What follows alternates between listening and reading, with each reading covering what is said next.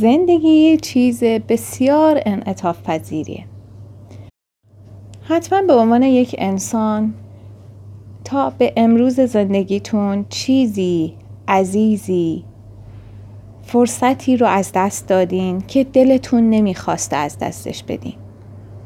خاطرتون هست بعد از از دست دادن اون مسئله اون در واقع اون فرصت اون آدم چه احساسی داشتین؟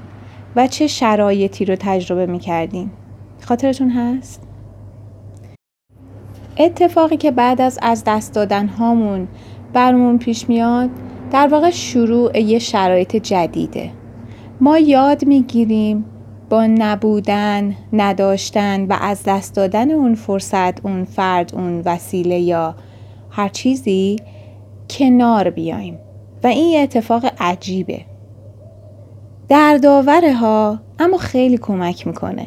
ما کم کم عادت می‌کنیم که زخممون رو ببینیم و با وجود اون زخم حرکت کنیم. آدما رو از دست بدیم اما ادامه بدیم. ما عادت می‌کنیم که برای حرکت به جلو یه راه جدید پیدا کنیم. و این وقتی اتفاق میفته که شرایط رو بپذیریم و اجازه بدیم زندگی توی ما به جریان خودش ادامه بده. حتی اگه زندگی بیرون از ما شبیه اون چیزی که ما دلمون می‌خواست نباشه. همیشه زندگی با اون چیزی که ما می‌خوایم منطبق و هماهنگ نبوده و نیست. این یه چیزی یا یه جزئی از واقعیت های تلخ زندگیه. البته واقعیت تلخی نیست. این یه واقعیت توی زندگیه. برای مایی که باهاش مواجه میشیم تلخه.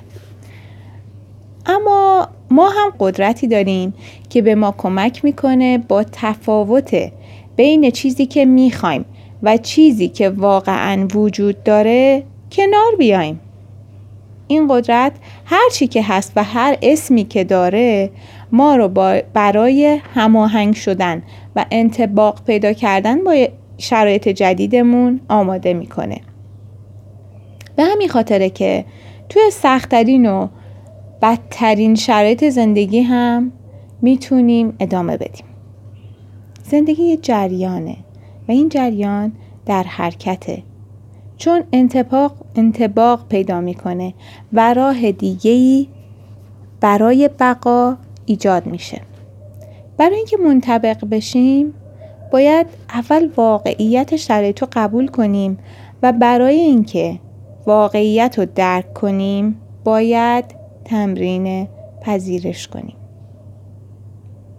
چقدر گاهی از دست دادن ها رو لازم داریم. درست و به موقع میان و توی گوشمون زمزمه می‌کنن. همین حالا دل کندن رو تمرین کن.